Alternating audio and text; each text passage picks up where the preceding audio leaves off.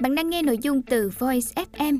Hãy lên App Store, tìm V O I Z và cài đặt ngay để tận hưởng hơn 10.000 nội dung chất lượng cao có bản quyền nhé.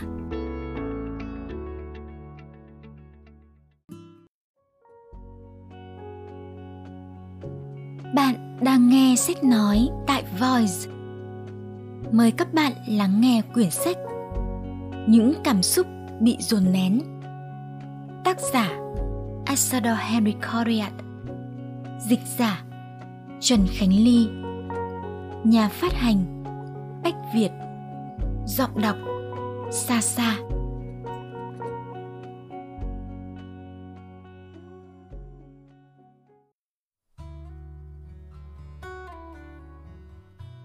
Đây là chìa khóa giúp con người tự thấu hiểu những nỗi ấm ức vô hình, bóp nghẹt trái tim mỗi ngày. Đi vào thẳm sâu những bí mật ngóc ngách của linh hồn. Chưa bao giờ một bản đồ nội tâm sinh động và nhói lòng đến thế. Một người chỉ trở nên mạnh mẽ và sáng suốt khi đã thực sự nhận biết và thấu hiểu tất cả những cái xấu, cái ác trong mình những nỗi đau khổ và bất hạnh của mình chấp nhận chúng và lùi chúng ra ánh sáng chứ không phải tự dung mình bằng những lời hồ hào xuông hay bằng việc tìm đến trú ngụ trong những trò tiêu khiển, giải trí. Mọi sự trốn mình trong một nơi trốn nào đó đều không có tác dụng. Mọi sự vỗ về đều bất khả trước cái xấu, cái ác của con người. Bằng ý chí dám đối diện với bóng tối trong mình, con người dần trở nên hùng mạnh hơn người ta chỉ có thể đẩy lùi bóng tối tâm cản bằng ánh sáng của trí tuệ, của lý trí sáng suốt và hướng đến điều cao thượng. Chúng tôi sẽ cùng bạn đi con đường gian nan này. Chào mừng bạn đến với tủ sách tâm lý kinh điển của iBooks. Lời ngỏ. Hành trình tạo lập một lý trí mạnh mẽ và sáng suốt trong quá trình tinh thần con người chịu đau khổ. Ý thức xảy ra một cơ chế phòng vệ, bằng cách dồn nén cảm xúc. Cảm xúc bị dồn nén như một bức tường, một tấm khiên bảo vệ tinh thần con người khỏi nỗi khổ đau. Rủi thay, nếu nó thất bại, sẽ gây nên chứng rối loạn thần kinh nghiêm trọng. Các cảm xúc nguyên sơ của con người được chuyển vào trong vô thức. Ý thức với những gì nó nhận biết được tưởng đó là tất cả con người mình.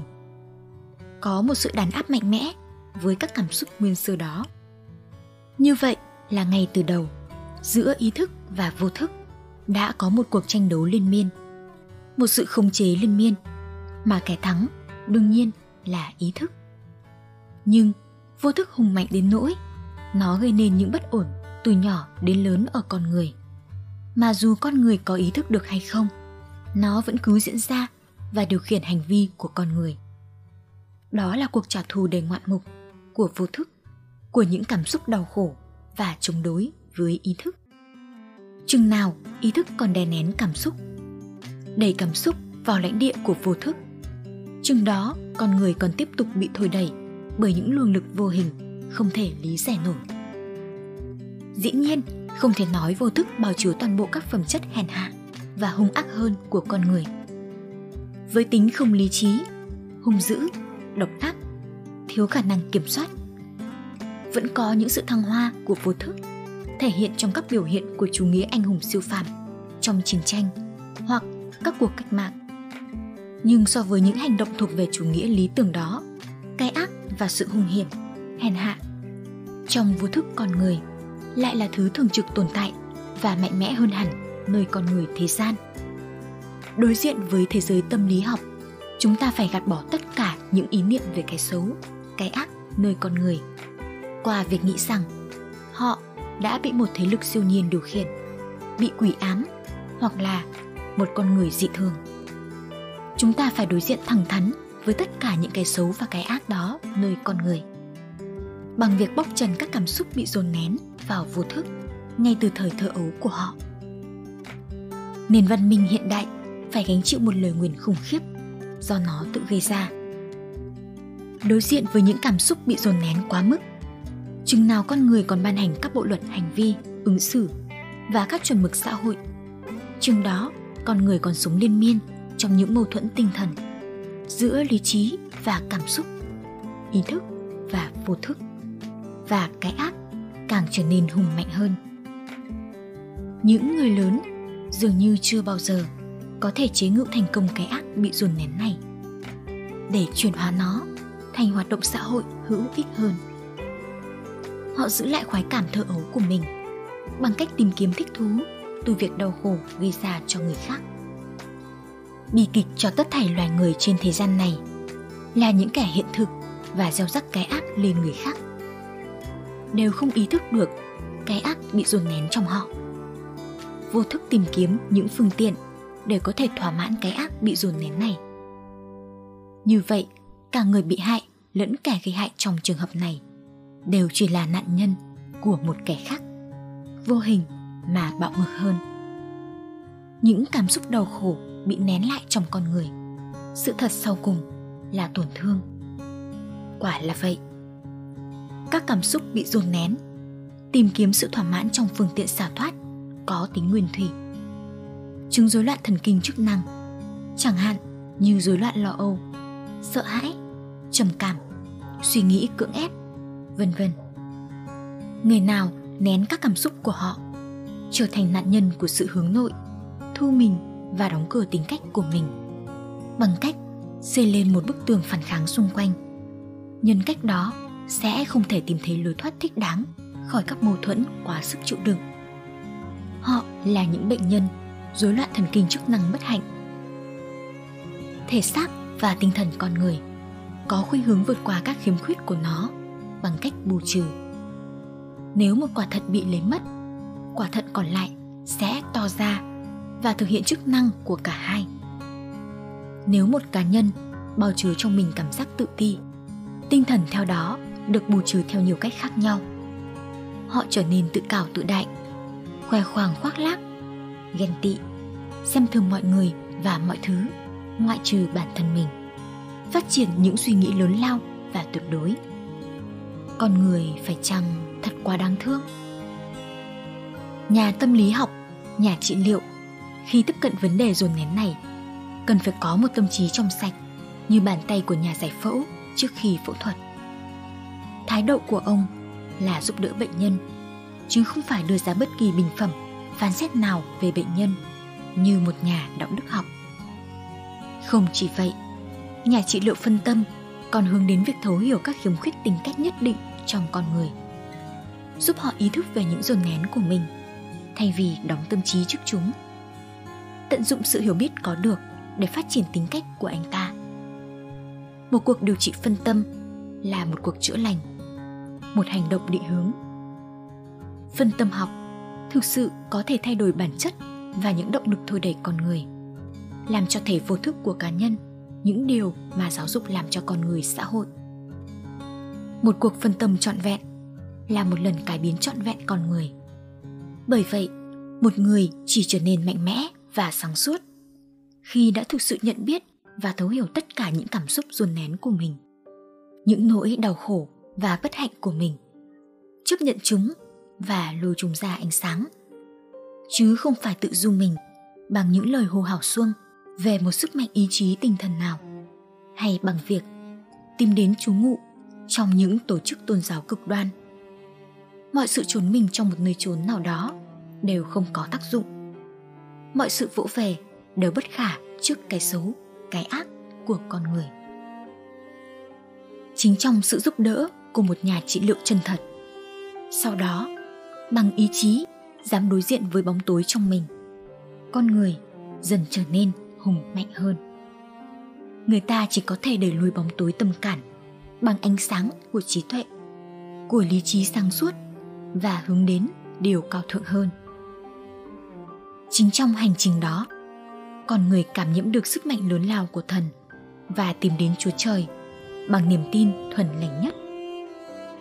Đó là một hành trình vô cùng gian nan suốt cuộc đời may mắn là, càng trẻ, bạn càng có cơ hội để thanh tẩy bóng đêm trong mình hơn. Bạn có dám nhìn thẳng đối diện với bóng tối đó, hay để nó chế ngự và dẫn lối bạn đến hố sâu, nơi địa ngục tâm hồn?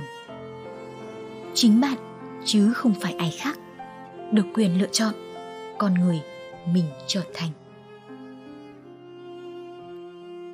iBooks và nhóm dịch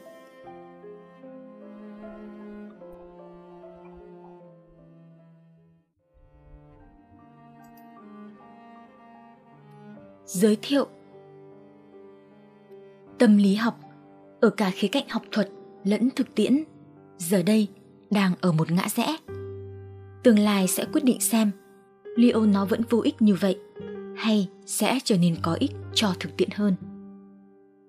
Nếu harvey khám phá ra sự tuần hoàn của máu và đặt bước khởi tạo cho nền y học hiện đại, thì freud cũng đã tạo ra con đường mới để tiến gần đến việc thấu hiểu tâm trí con người thông qua phân tâm học.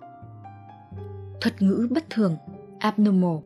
Trong phân tâm học, ám chỉ sự phóng đại các đặc điểm, tính cách hay suy nghĩ nhất định khi chúng ta biểu lộ ra trong cuộc sống hàng ngày. Chẳng hạn, việc quên mất các từ quen thuộc và những dồn nén trong các ca loạn thần kinh chức năng là có cùng cơ chế với nhau. Khái niệm vô thức trong phân tâm học thật độc đáo nó giải thích rằng, mọi sự kiện thực tế của ý thức không thể thu thập chỉ bằng việc xem xét nội tâm trong phòng thí nghiệm.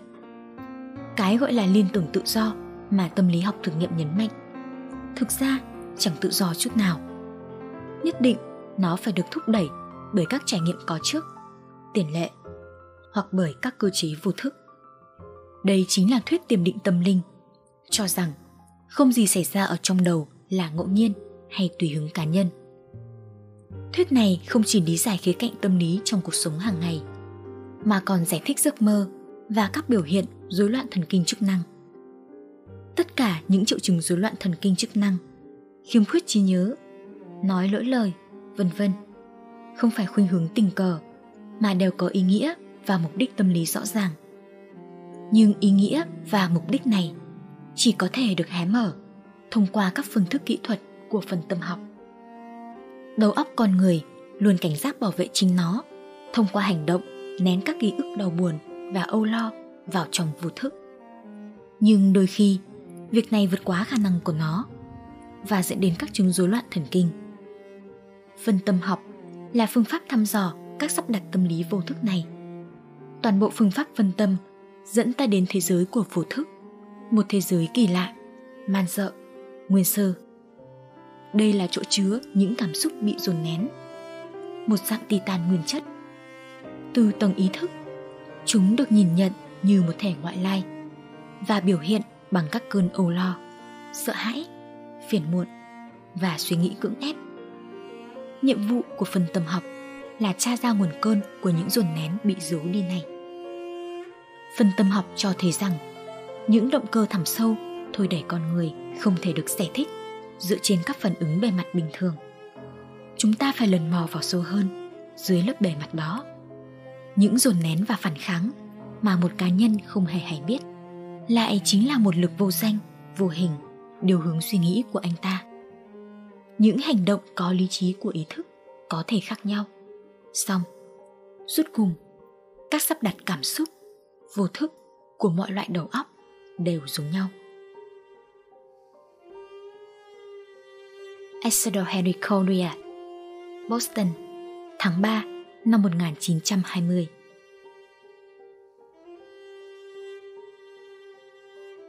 Hết giới thiệu.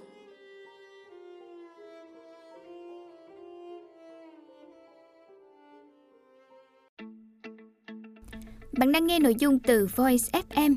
Hãy lên App Store tìm V O I Z và cài đặt ngay để tận hưởng hơn 10.000 nội dung chất lượng cao có bản quyền nhé.